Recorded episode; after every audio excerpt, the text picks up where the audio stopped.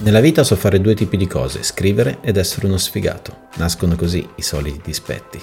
I solitidispetti.com è il mio blog, ogni giovedì un articolo nuovo. Io sono Gio Fattoruso e seguimi sui miei social LinkedIn, Facebook e Instagram per rimanere sempre sul pezzo.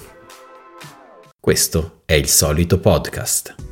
Bene, benvenuti e benvenute a tutti al solito podcast. Cos'è il solito podcast? È semplicemente la lettura degli articoli che ogni giovedì escono sul mio blog isolitidispetti.com e parto da questo, parto dal 104 che è un lavoro sicuro, un articolo dove ho voluto parlare eh, del mio primo lavoro, di quello che mi è successo su questo posto di lavoro.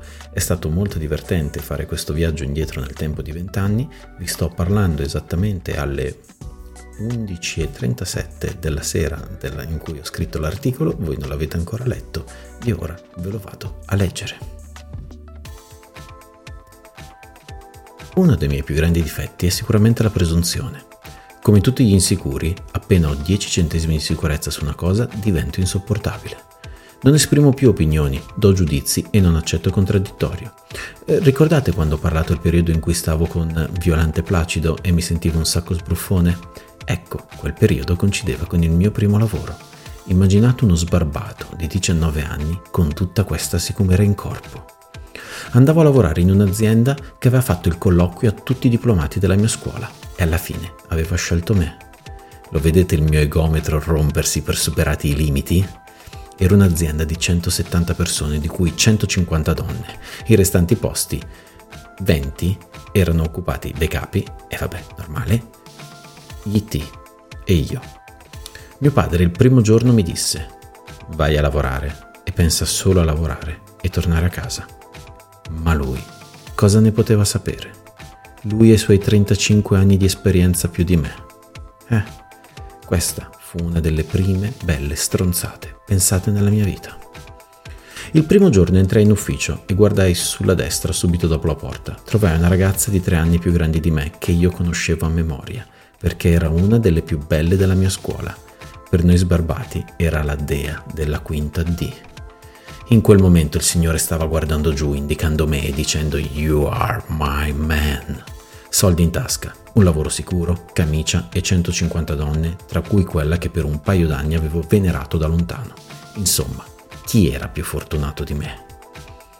Questa è la seconda delle grandi stronzate pensate in quel periodo della mia vita. All'inizio sembrò andare tutto bene. In ufficio c'erano quattro persone, io ero l'unico maschio e cercavo di imparare. Mi, su- mi, furono subito chiari i rapporti di forza, c'era una collega invidiosa di tutto, persino della mia calcolatrice. Un giorno venne alla mia scrivania, la prese e disse, questa la prendo io, perché è più bella e tu sei l'ultimo arrivato. Il nonnismo ai tempi del terzo settore. Tutti abbiamo una collega che non fa nulla e si lamenta di tutto. In quel momento era la collega invidiosa, mentre la dea della quinta D era intoccabile e con lei anche l'altra veterana dell'ufficio, la ragazza della fatturazione. Lei e la dea erano amiche inseparabili, colonne portanti di tutto l'ufficio. Io le guardavo e cercavo di imparare. Un giorno collega invidiosa fu spostata d'ufficio. Al suo posto arrivò una mia ex compagna di classe e da quel momento per me cambiarono un po' di cose perché tutti abbiamo il collega che non fa nulla e si lamenta di tutto, ma quando pensi di non averlo più, allora forse sei tu. E io lo ero. Mentre nel frattempo successe anche un'altra cosa assurda. La dea della quinta D e la ragazza della fatturazione litigarono. Le colonne portanti di quell'ufficio stavano venendo giù. Avete presente la situazione in cui se posso fare una cosa per te non la faccio se un tuo collega ha bisogno di un aiuto, non lo fai? Addirittura una volta ad un collega venne detto se fai le fotocopie senza abbassare il coperchio sprechi toner ed è insalubre, ti resta quel nero sulle dita. Risposta. Mi ha detto Joe di farle così. Insomma, nel dubbio, se si poteva dare la colpa, la si dava a quelli dell'altra fazione. Praticamente era un'eterna lotta tipo Novax e Sivax, tipo Inter e Juve. Eravamo colleghi, ma in realtà eravamo avversari. Oggi ci sarebbe un ufficio HR a risolvere la situazione in pochi mesi.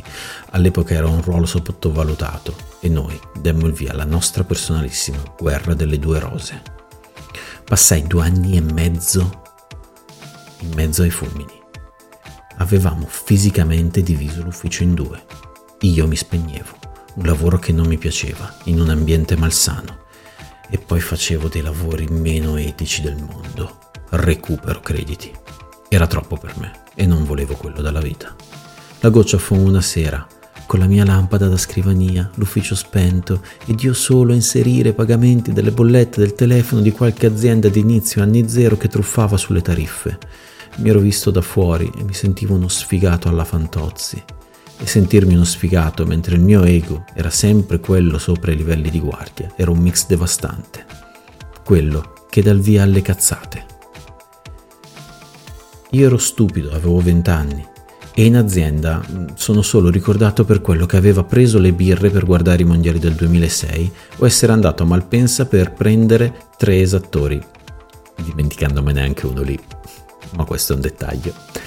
Andavo in banca e con questa scusa cambiavo gli assegni per l'amministratore delegato. Dal mio conto personale passavano bonifici per acquisti di auto o addirittura di adozioni e tutte queste cose con il lavoro c'entravano zero.